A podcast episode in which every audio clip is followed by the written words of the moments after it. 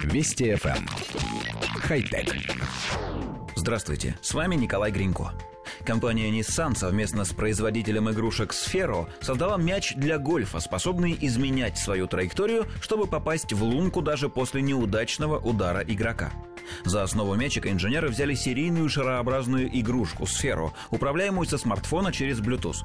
Внутри нее находится механизм, смещающий центр тяжести и заставляющий игрушку двигаться в нужную сторону.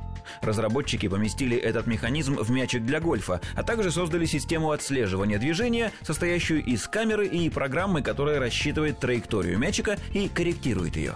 Представленный прототип вряд ли будет запущен в серийное производство. Он был создан для рекламы фирменной системы адаптивного круиз-контроля, которую Nissan разрабатывает для своих автомобилей. Она может брать управление машиной на себя, а водителю при этом не обязательно держать руки на руле, поскольку специальная камера следит за тем, контролирует ли он дорожную ситуацию.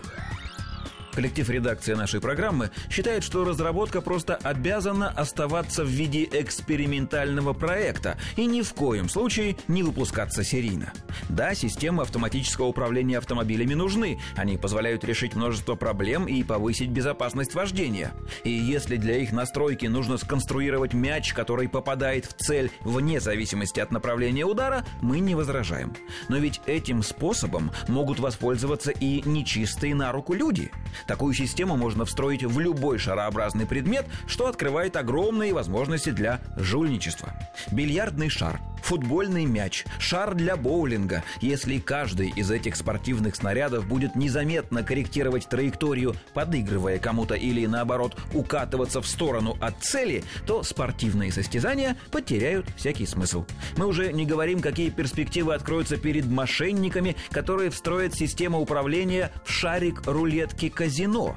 Больше никакого доверия физике, инерции и слепому случаю. Все результаты можно будет подстроить. На самом деле это все, конечно, шутки. Никто из нас не подозревает разработчиков в желании влиять на результаты спортивных состязаний или азартных игр.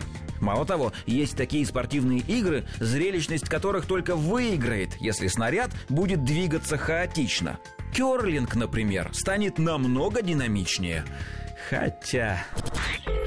Вести FM. Эм. Хай-тек.